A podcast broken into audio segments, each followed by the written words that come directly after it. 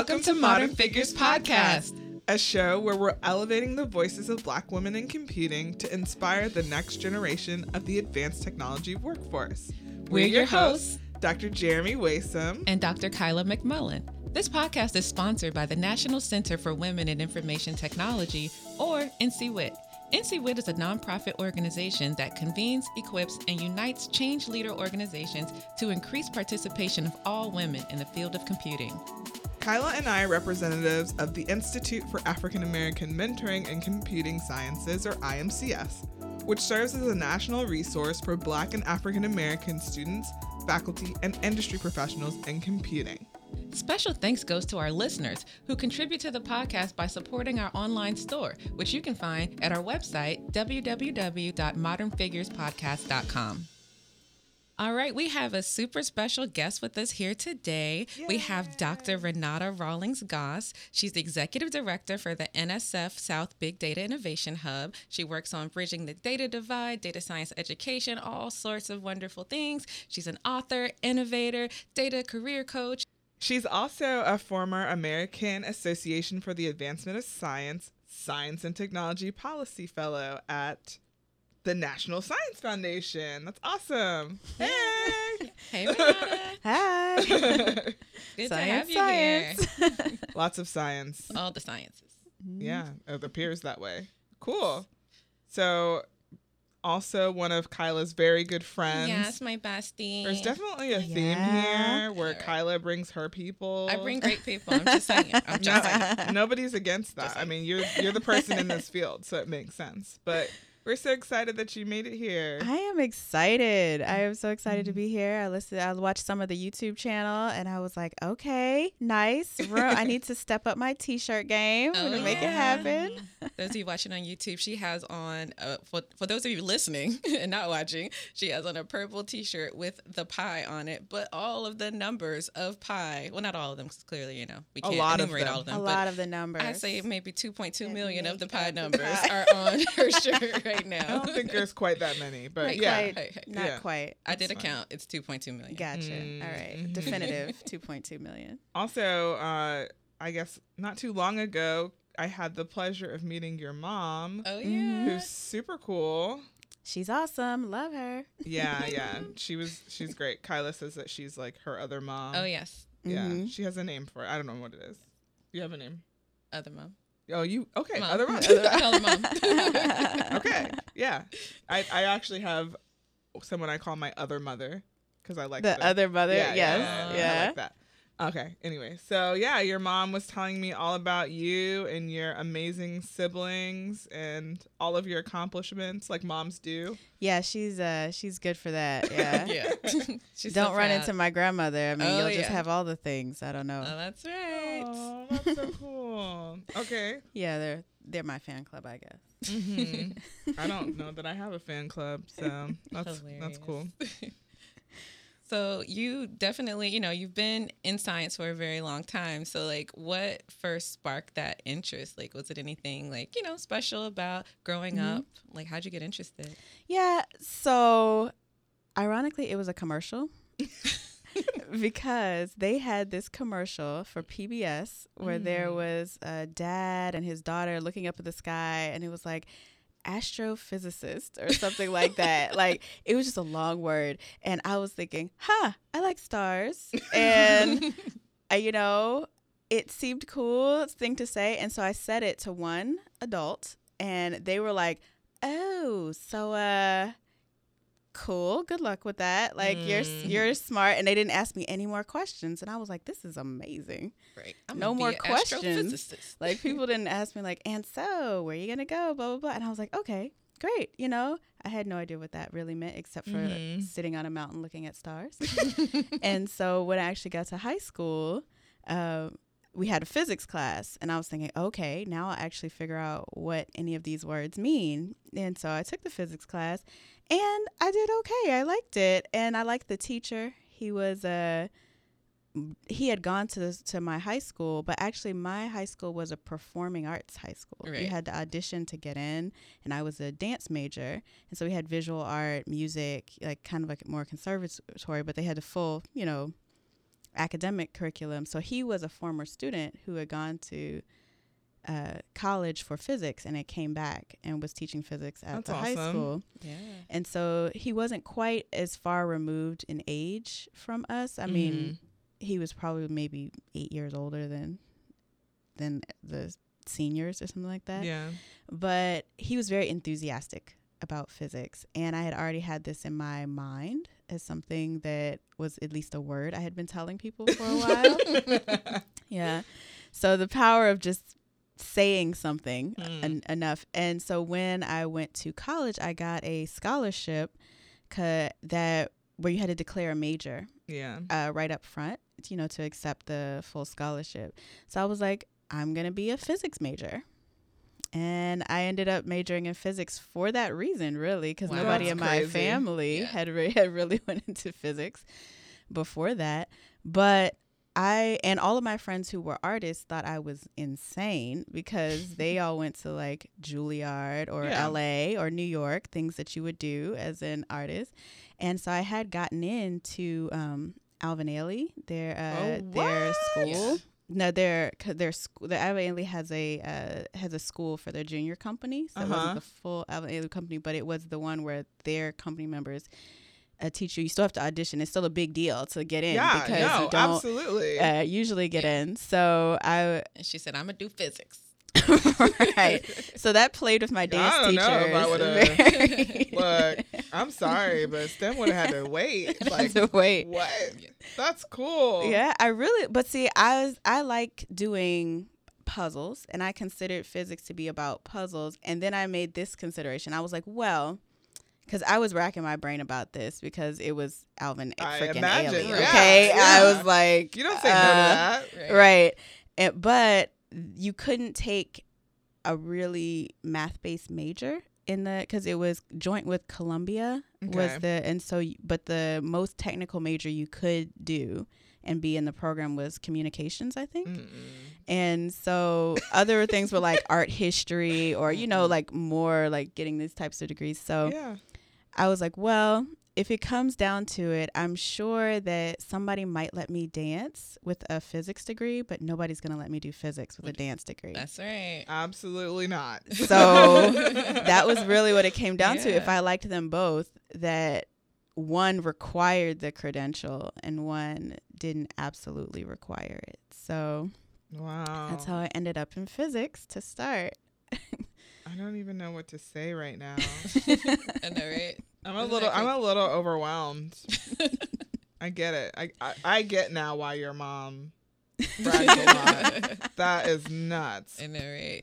So So- did anyone like while you were other than this teacher say Mm-hmm. like you know maybe you should go into physics and not dance or was everybody just like who is this person and why is she insane like no. Well, it wasn't quite everybody saying who like you're crazy. Like my parents are basically like, we're not going to make this decision for you Mhm. because it's your life, which I appreciated, and they were saying we'll support you in either decision you choose, so that that way you can't. I can't look back and say, oh, they like Someone forced me Right. into I did it. this because you made me. you made me and you like killed my dreams or something you know i can't yeah, say that yeah. because i chose myself and um you know some of my friends were like i mean they just be, give you the look that you know most people when you say physics do they they, they give you the look like okay Uh-huh. this is cool like, Right. well, i mean i guess if you whatever like you know that kind of thing um my teachers were they were also like yeah you know i think you you could do what you you I guess they believed just with my grades I could do it. like, so they they no were wrong answer Yeah. there's no basically. wrong Yeah. answer type of thing. So I went and I'll tell you actually I really loved it. I didn't know I was going to love it when I went in because I was like, well, worst case scenario, I could change my major. Yeah, sure. like I got to declare a major. And where I did you go change to it. college? I went to Florida A&M University, the home of the Rattlers. Mm, okay I might have to strike, strike, and strike again. that's Just so fine you know. Okay, cool. I don't have cool, anything against those people Cool. in that town. Those people in that town. Those town, people. really. Yeah. It's We're the other one. ones that It's close by to here. Yeah, I yeah, got yeah, you. yeah. Got you. Y'all are fine with me. Hilarious. Cool. Cool. Ah, cool. Yeah. Yeah. So, so you ended up in grad school. So like was there anything like that stood out that made you say, "All right, I really like this physics thing. I want to study even more physics." You know, what was that transition like? Well, it turned out, I mean, for good or bad, I was really good at it. Like I ended up being like valedictorian of our class, Whoa. and I was the only woman that made it all the way through to the end of wow, our class. Wow. But wow. they elected me class president. I was president of the honor society. I in college in college yeah. for the physics honor society, and um, so they were like, Your friends yeah. are cool, Kyla. you I should know. go. I know I'm one of them, so it's, it's fine. But like, wow, okay. I don't keep no bums around now. Okay. no comment. No comment. oh god. Hey, hey, said, oh, hey, hey. People who shall not be named. but yeah, so mm-hmm. that's really that's exceptional. I don't even. Mm. There's no other word for it. Like we we are so underrepresented in physics, it is they count y'all. Yeah. Yeah, like I was like yeah, when I graduated, you? I was number um I think I was I was number 7 ever. Yeah. Yeah. Isn't that crazy? like yeah. Yeah, like ever. I was I didn't know that when I started. Thank God. like, you know, but no I knew I it when I ended. yeah. That is mm-hmm. almost incomprehensible. So, for anyone who is listening who doesn't mm-hmm. understand what she means by she was number seven ever, like. At least that's what I was told. Like, in the sense that it was like there was somebody that decided she wanted to start keeping a list. Yeah, there's a whole list online, y'all. And um, they tried to like go back and look. And at the time, that's what they told me. They're like, they're not, I mean, they're just not that many. Um, this is an undergraduate degree or a uh, PhD. PhD probably makes more sense to me, right? Uh, that would make more sense to yeah. me, but I think even in undergrad, they told me I was some like really small number. So when I, because I remember having this conversation when I was graduating undergrad, not my PhD. And for my PhD, I know I was the first one in that program, but yeah. I don't know about like overall. nationwide yeah. overall. Yeah. Can Can you guys look it up and see? Is there anywhere to look up like how many people are there? Let's Google it. Yeah. Yay, Google. okay. There's an organization that's called African American Women in Physics, and um, the list is on there. And let's see. Let's copy these. It should people. be Jami Valentine. She went to FAM as well. Mm, mm-hmm. Okay, a legacy of greatness. Just saying. I told you I'm I'm fine with them people from that place. From that place. All right, so if we paste this into an Excel worksheet, which I have access to online because thank you, University of Florida, it looks like you would be number 94. But there are some people like Katherine Johnson. Ooh, Hidden figures. Yeah, a nice. few others who did not complete PhDs. Maybe they have honorary doctorates. I don't know, but um, That's good company. Yeah. yeah. Without if, if we yeah if they weren't in there you'd be like number ninety but I think they're there for a reason yes. yeah. right yeah so they paved the way they paved yeah. the way still either sure. way awesome. in the nineties is still yeah especially you know that's crazy I graduated in the two thousands so right. you would think there'd be more than that right from nineteen forty to twenty ten just thinking about that wow. just think about that yeah that's a lot that's a lot. Yeah. I mean, it's a little, but it's a lot to like contend with. Yeah. Mm-hmm. So it was kind of probably ideal that you were in uh, an environment where you were surrounded by other people who looked like you and would support you. Your mom mentioned that all of y'all went to HBCUs. Yes, we did. Yep. Before you decided to go on to uh, other institutions, other like predominantly white institutions. So mm-hmm do, do you feel like it really prepared you for I think it did. I think it was excellent preparation mm-hmm. for actually doing grad school because okay. for one even your professors have they have a vested interest in you, you know, and they show that in ways of um, mentorship and also just the environment where you don't have to represent quite what you're saying right now. Like yeah. I didn't need to know what number I was in the country or right. the world right. to just live my and life. And no one was pointing it out and nobody you, right? was pointing yeah. it out to me and it wasn't like subliminal. I mean, I was the only woman in that in the my class at the time, but it wasn't both things at once. I right. Mm-hmm. and so going to grad school, I felt prepared. I felt like, okay, this is something that I want to do and I'm going to do it. And I, my advisor actually made the comment that you smile more than most. I thought, is that not a thing? Yeah. Uh, do people yeah. not smile? I'm supposed to just be mad all the time. So, so, where did you go to grad school? I went to University of Michigan. Go blue. Oh. Yes, and that is how I met the lovely Kyla. Oh, that's how oh. we met each other. We met each other. Oh my goodness. so did you study physics there as well? So I did biophysics. So actually, what I was originally biophysics, biophysics, okay. and because regular physics ain't hard enough, it wasn't enough. It wasn't enough. Go and add you a know, whole discipline to it. But what happened to like a astrophysics right yeah. so i actually started uh, we had to do internships. Okay. so i got an internship at stanford in their linear accelerator because they were doing of course of course yeah. Because they were doing like astrophysics. And i mm-hmm. thought hey i'm just going to fulfill this thing from the pbs commercial whatever. Shout out to pbs shout out to pbs you know and so I went out there. Uh, we drove from Florida to uh, wow. Palo Alto. Wow. So that was the longest drive. And then.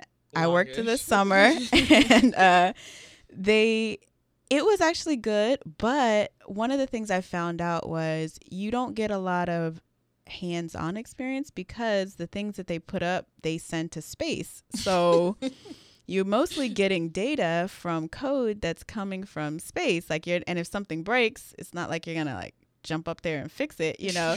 so fly up to space right. and handle like, that real quick. Tinker with this thing, you know. so they spend a lot of heavy duty engineering time making sure everything's really robust, and mm-hmm. then what mm-hmm. you get from these, it, one was GLAST. It was like a large area space telescope. What I was working on, but you get data back from it and you kind of do this analysis. And funnily, because fun, funny in some way, is that what I thought to myself is, I don't want to just deal with data. I thought that I want to do something where I'm looking at stars, okay? And I realized that I get my stars into that this. was not the actual day to day work of an astrophysicist. It was more like if you were like a, an astronomer or something mm-hmm. like that. Mm-hmm. And mm-hmm. so I mm-hmm. thought, hmm, well, let me look, like, think about what other things, because at this point I had already applied to some grad schools in their uh, astrophysics, like the, in their physics department Yeah. And so I went to a lecture that was at Stanford on, they would just do different lectures on different types of physics. And there was this guy that talked about biophysics and it was basically applying physics principles to the understanding of biology and how we work internally. And I thought that was really interesting because I'm the type of person that I like to ask why. Like, why is something happening? And that's a physics question I found out, which is, I think, why I liked it, where th- it's about asking the question why a billion times like a little kid until somebody gives you a real answer. It's basically like, yep. yeah, why is the sky blue? Well, why? Well, what do the atoms do? Well, why? Like, you know, it's like until you get down to like this very small level. And I liked that. But I was like, oh, yeah, inside your body, we don't really know quite as much. And it's sort of like a un about the actual whys. And so I was interested in it. So I decided to apply to one biophysics program and it was at the University of Michigan. Mm. Wow. Mm-hmm. So were biophysics programs even a popular thing back then? Not really. Mm-hmm. It was only it was less than 10. And wow. so I went and looked at them. And a lot of them were from like a biology perspective, like they were I I guess more focused on the bio part and not from the physics part, the the actual University of Michigan program was different because they said we. I called the secretary and she said, "Yeah, we admit." more physicists now. We've actually switched our program because we found that it's a little easier to teach physicists biology and like switching mm. it more to that focus than to teach all of physics to bio students. right. And so they had done a shift in that area and I was like, "Hey, well, I fit that, mm-hmm. you know, more so than anything." So that's how I ended up at Michigan. Very cool. That's very cool. Mm-hmm. So I guess since I know a little bit about your history and how you mm-hmm. ultimately ended up doing like data science type stuff, like mm-hmm you must have also been interested in the data that you were collecting mm-hmm. in this program and like how to leverage it for whatever you you ultimately were researching but like is that like a thing like you're just collecting all this information there so, and using like mm-hmm. computer science principles to be able to address some of it so it was a, a a couple steps from PhD that I got back into data. But the so my research was actually more in the lab, like in the biology lab. So I was doing like uh, pipetting, looking at um, how different viruses combat your immune system. So mm. I did mm. cell culture and like d- like putting specific viruses into certain cells and looking at the differences, uh, labeling and tagging them and the physics part of it was we were using a technique that was very physics based where you had to put two essentially uh, just lights like on these molecules. So they're just like little points that make that send out red light or green light. And if you make them close enough together then if you just activate the red light it'll transfer over like a it'll transfer over to the other mm. um fluorophores what they call a fluorescent thing and it'll fluoresce that one in green so it's basically a, a, way to measure distance at the atomic scale but like from a physics light mm. like the properties of light the oh, properties of light to do it so we can measure how close they were together Very, yeah. uh, to to see how the virus worked how it uh, impacted all of these different things that were called uh, microRNA. And those I really liked because it was like a way to regulate your immune system. So instead of just when like in to outside environments, so I always say if you were to start taking calcium supplements, mm-hmm. um, your body would start to regulate itself to say, I don't need to produce quite as much calcium because you're giving it to me on a like a regular basis. In the way it turns things on and uh, down in a lot of different areas, not just supplements, but even light exposure and all kinds of things, is through these microRNAs that they didn't know about about five years before I started my PhD. Mm. So the guy that actually figured it out got a Nobel Prize. Um, wow. So they, um, the two guys that like wrote the first paper, so they I was like, okay, I want to do this. I like this this project. it seems really interesting. It's got a physics aspect, and so that's how I was working on it. But then I, when I graduated, I started bef- right before I was graduating. I started getting more into the computational side of it. Like, mm, okay, yeah. well, how could we not only model some of this stuff, but get information from data uh, to to look at it better. So I started doing the computational stuff towards the end of my PhD, and that and it translated into my postdoc, which was much more computational, and that's where the more computer science part starts. Yeah, I remember like towards the end of your program, like I have a vivid memory of us at somebody's like Super Bowl party or something, and both of us are programming on this person's couch. And I'm like, wait, wait, wait, I'm the computer scientist. Take your MATLAB away from here. This is my MATLAB. This is my lane. I was like, I'm horning in on your territory. yeah, right. and that's fine. Mm-hmm. I think we need more people who have like this intersectional understanding of different fields. Oh, definitely. The only way that we're gonna like kind of move the needle on some of these big complex problems. Right. I'm not yeah. about to learn no physics.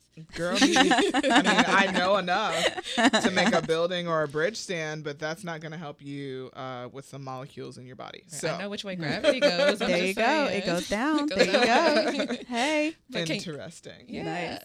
Yeah. Can you talk a bit about your postdoc? Like you had some really cool stuff you were doing there. Yeah. So towards the end, as I said, I was doing the um, more computational things. So I became interested in the idea that these microRNAs, since they regulated so much of your body, were they different in different people of different cultures? You know, were there mm. any genetic, because uh, they're basically pieces of genetic code that are tiny pieces that they called junk DNA for a long time until they realized they had a function. and so all the geneticists were just throwing it out in just every rude. experiment. Mm, they were just, just like, rude. oh, toss out the junk, you know? And yeah. I was like, hey, this junk has stuff I in like it. this junk. Right. I like this junk. We need this junk. We need it. so I was started looking for postdocs that were actually in genomics labs. And so there's a woman, um, at UPenn, Sarah Tishkoff, and she was looking at at UPenn. at UPenn. Yeah, so she was uh, looking at African genetics. Ooh. And so she actually sent members of her lab to different parts of oh, Africa. Oh, now I'm jealous. To look at uh, what are their what the genomes were and how you could look at um, genetic history and how African people have actually three times more genetic diversity than anyone else on the planet, which makes sense since a lot of people migrated from Africa and diversified. So she had the data for all of these different people in um, Ethiopia and um, pygmy populations from different uh, parts of Africa, the mm-hmm. Maasai, um, everywhere. And so I proposed, I said, I really want to look at genetic diversity in these microRNAs, specifically of people from Africa, as opposed as you know, based with other samples that we have from people from other parts of the world. So that was my postdoc project that mm-hmm. I was interested in doing. So I got there and got data, and I started doing a lot about comparative genomics and how to do comparative genomics. And um, so I looked at it. I looked at these uh, uh, published papers, and we I tried to see were there actual differences in these little RNAs from different parts of the world, and it turns out that there were, mm-hmm. and some of them um, were connected it's hard to um, some of them were actually connected to places that we know have um, disparities in disease. So then i got very interested in which diseases do we know about that are actually confirmed because you know there was a lot of different things that could be going on but i only looked at studies that were confirmed differences. And the things that came out were um, breast cancer and prostate cancer. And i wasn't even looking mm, for cancer. interesting. Like and yeah. and some things to do with um and it was like when I looked at the literature for cancer, actually, black women get breast cancer less frequently than white women, mm-hmm. but it's more virulent in a lot of ways. And um, so I was like, "Whoa, what's the real like? What's the real difference from that?" And there's also a difference um, in prostate cancer too for black men compared to others. So that was the findings from the paper, um, and I was very interested in this because, for one, just the connection to pharma, also like how metabolism might be connected to it, to how we metabolize drugs potentially, because everybody does clinical trials in yeah, white people right. and they don't think about mm-hmm. anybody else's DNA. Right. right. Which actually, if they did it in black people, they would probably catch more certain, of the yeah. and they actually catch more of the genetic diversity of the whole world yeah. if they actually were to do it but so what do you do with mm. all of this knowledge that you have like, from physics to biophysics to now genomics like what do you what does someone pursue when you're done with all of those things so apparently what you pursue is policy and that's how i ended up doing that because i was thinking well one of the things is in the process of getting all of this information about genomes, you are able to do whole genome sequencing, which hmm. is each person has a billion speak sequences. And before, what they were doing is only getting one gene at a time, so they didn't have to deal with all this data. But once we did, I ended up having to go back to my physics roots and more computational because we were getting, she had 800 samples and we had other people. And if you have a billion uh, rows for each person, yeah. you realize Excel breaks extremely quickly. and so you need to be able to code. We had to find ways for storage, how to deal with this. I was spending a lot of my time on how to deal with the amount of data I was getting, the privacy of the people, oh, yeah. Uh, yeah. the amount of um, how do you communicate results on this scale? Um, how do you do even simple analysis with this yeah. many with this many people? Required a lot of computation. We had to get outside servers. We had mm-hmm. to do mm-hmm. like everything, yeah. and so to me, I had the thought this is not a problem that's going to be solved lab by lab. No. And it's not a problem that researcher by researcher needs to have to contend with to figure out how to advance science. And so there has to be uh, some sort of policy or infrastructure around helping advance science in this way. So that's why I, apo- I applied to the AAAS policy. It's a science policy fellowship where basically you have scientists that are PhDs who work in the federal government. And at that time, um, it was the Obama administration, and I was interested in working in the federal government. and um, just and uh so I, I thought there has to be like a broader bigger way to do this type of work because it wasn't just in my field but i saw the same parallel happening in a lot of fields oh yeah yeah um, and people were struggling because they didn't have the background in computer science right mm. they didn't mm. know how to make these things work uh, just organically so that's how I. So I was one. That was in the first class where they actually AAAS has a policy fellowship that's been around for 40 years plus. Wow. And so they've been doing this for a while. But that year was the first year they started a big data track. Mm. Oh, um, cool. Um, for people yeah. who were specifically into data science, because it turned out the federal government was having this problem too oh, of too absolutely. much data. Absolutely. Right. and so they were like, we need some help, like in how to do this. So there was 10 of us that started in that first class, and um, I ended up working with the National Science Foundation, but we spread out across different uh, federal agencies. Mm-hmm. Um, and so they had again started a big data program at NSF in in CISE. I was working in the front office of the computer science directorate mm-hmm. for the National Science Foundation, which I didn't realize till I got there, actually funds 89% of all computer science research oh, in yeah. the whole country. Yeah. So it was doing like they the lion's share, right. the Thank you. share right. computer science, right? right. um, so there was a group. There was the Big Data Senior Steering Group, where there was people in different federal agencies um, that were trying to f- lay out what is the f- the strategy for dealing with big data and data science. Um, and so I ended up uh, co-leading the writing team for that federal big data strategic plan. That's um, awesome. So, so, so they actually published it in out like right when I was leaving. I think 2016 is when it came out. So it was 19 yeah. federal agencies. It was NASA, NOAA, NSF, um, NIH, uh, Department of Commerce, all of those. Wow, yeah. that's pretty amazing. Isn't that cool? Yeah. And now you work as like what, like the person who's over a giant data hub? Yeah. like, can I, that, can I call it that? Like, I don't know what yeah. else to yeah, say. Talk yeah. about the hub and the like mm-hmm. all of that.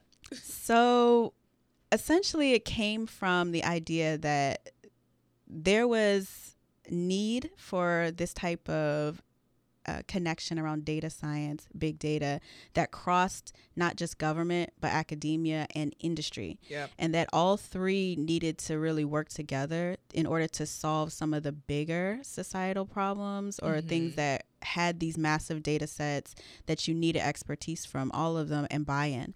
So there was a workshop that was done to bring in these different groups. And from it, they actually allocated a lot more funding in this area to in the federal space, and industry matched some of that funding. But, and so it was a, a really successful event.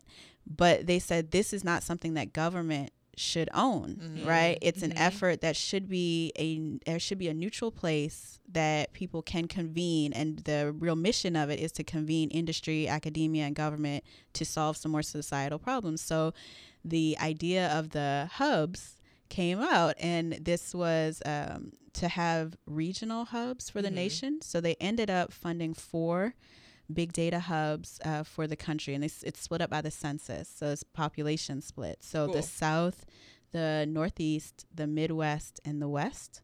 And so the South is Delaware through Texas, and so that's all her. So that's the hub. Like the yeah, it's like the bottom yeah. half of the country, yeah, basically. Yeah.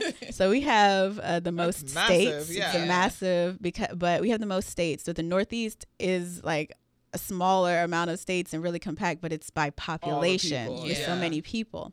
So when they uh, we're looking uh, to have an executive directors for the hubs. So I ended up being in uh, Atlanta uh, in Georgia Tech. That's um, the so I'm the executive director for the South. So those 16 states, and our mission is to do that to bring together industry, academia, government to solve bigger problems than they could solve alone with these projects that are like spokes, and to um, increase the literacy or data for data science and big data. Um, education and workforce. So we end up, so right now, uh, we have about a, a, little over 1200 partners the uh, wow. uh, members and then we um, we do a lot of the in- institutions the academic institutions in the south um, big corporations as well as state local and federal government and nonprofits so that's the role that i'm this is i've been there for three years since i left dc moving to the south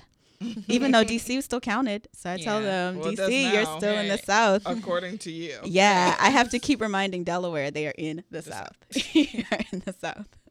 All this data science stuff, you guys would have a lot of really cool programs going on, but you also have some initiatives going on yourself and projects you're working on. You want to mm-hmm. chat a bit about some of those? Sure. So, uh, with the things that we do with the hub, it is a lot of big companies, big universities, but one of the things that I found was really interesting. I'm actually uh, writing, I just finished submitting the manuscript. So there's a book, an upcoming book coming out on data careers, um, data training, and data hiring. And in the process of researching for that book this year, I was looking at the um, market indicators, you know, and where talent was short. So there's actually a report that came out in January of this year that's saying there's a global talent shortage mm. um, in two areas. One, um, science and technology skills, data analytics, science and engineering. And then the second one was skilled manufacturing, which is carpentry, welding, um, oh and oh that goodness. type of thing. Absolutely. Absolutely. A shortage worldwide. And one of the market indicators um, that indicates like a recession coming is one is about a yield curve. So when the bond yields, um, uh, for three month bonds outweigh what they're paying in interest for 10 year bonds. Hmm. And usually over the last 60 years uh, about a year after that happens is when we have a recession and so actually so how close are we tell me like well right the now? yield curve inverted in march this oh, year yeah. Okay. And so I was looking at how don't do buy you recession proof your career. Don't buy know? a house. Yeah, don't don't buy a house. right. But also just thinking about, you know, careers and um and how do you essentially recession proof these types of things and there are clearly skills in data and analytics is something that's a global need and it's something that is not being taught en masse to people of color especially women of color as well and so it was a passion thing for me yeah. to also start this program so i'm actually starting a course it's a four week course and it's going to be the uh, in july uh, oh, for starting off with women of color that are interested in uh, launching their career in data science. And one of the things is there's some specific um, things about data and that I think are interesting. Like for previously, if you didn't know kind of what field you were interested in, they would say, okay, be a lawyer, right? Because if you're interested in entertainment, you could be an entertainment lawyer. if you're interested in corporations, be a corporate lawyer. Yeah. If you're interested in that. Um, but now it gets you into the room, but now data is the new gatekeeper. Absolutely. Yeah. It's yeah. the new thing that Anything people need in every room. Right yeah. now. It's yeah. Hot. yeah. It's hot. And it's because you could work with Anyone. astronomers. You could work with hospitals. There are people working. They just the U.S. just had the first U.S. Chief Data Officer. Oh, that's right. Um, DJ Patil. There's a they have this new data C-suite that's in almost every company, uh-huh. and the uh-huh. companies we deal with aren't just the Microsoft. I mean, we do have partnerships with Microsoft and Facebook, but also Stanley Black and Decker, Home Depot, mm-hmm. um, Everyone fashion industry, the yeah. media, Disney, yeah. everybody. And so you really have the ability to use data in service of your own career um, and your passions that you never did before and to really add skill sets. The only difference that I see when I try to mentor people in this area is having that 30 minute mentorship just it doesn't work because there's so many options. Oh yeah. yeah. And the options are overwhelming. It's a full-time job to know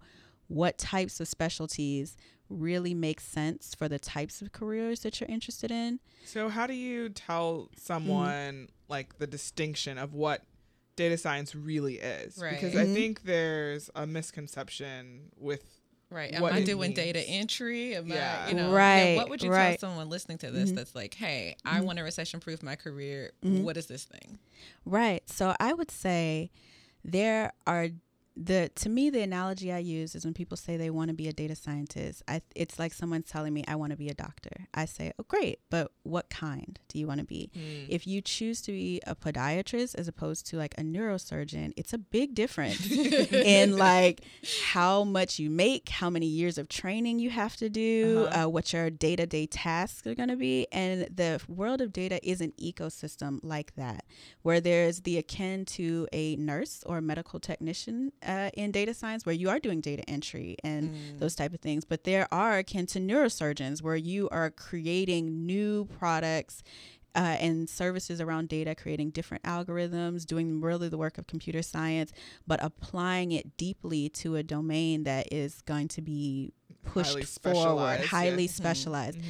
There's even highly specialized forms of, you know, techniques that the hot one right now is very much artificial intelligence or yeah. machine learning or um, but those are specialties uh, data science and there's a lot of rise of specialties because I would say data science is where healthcare was when originally there was like a country doctor. Mm-hmm. That if every town had a country doctor, then anything that ails you, just go see the doc, you know? Yeah, and yeah. general purpose general doc. purpose doctor. and that works out fine. It's simple. It's a simple model, but you're limited in the knowledge of the local doctor, right? Yeah. They can only treat what they know. So once things, the amount that you need to know uh, gets really specialized, or there's things that are outside of their general knowledge, you need a specialist. And then you started seeing all these medical schools where they were like each part of the body had a specialized. Mm-hmm. And that's right at where we are with data science, where companies and institutions were trying to find this perfect uh, unicorn like country doctor that knew everything about data.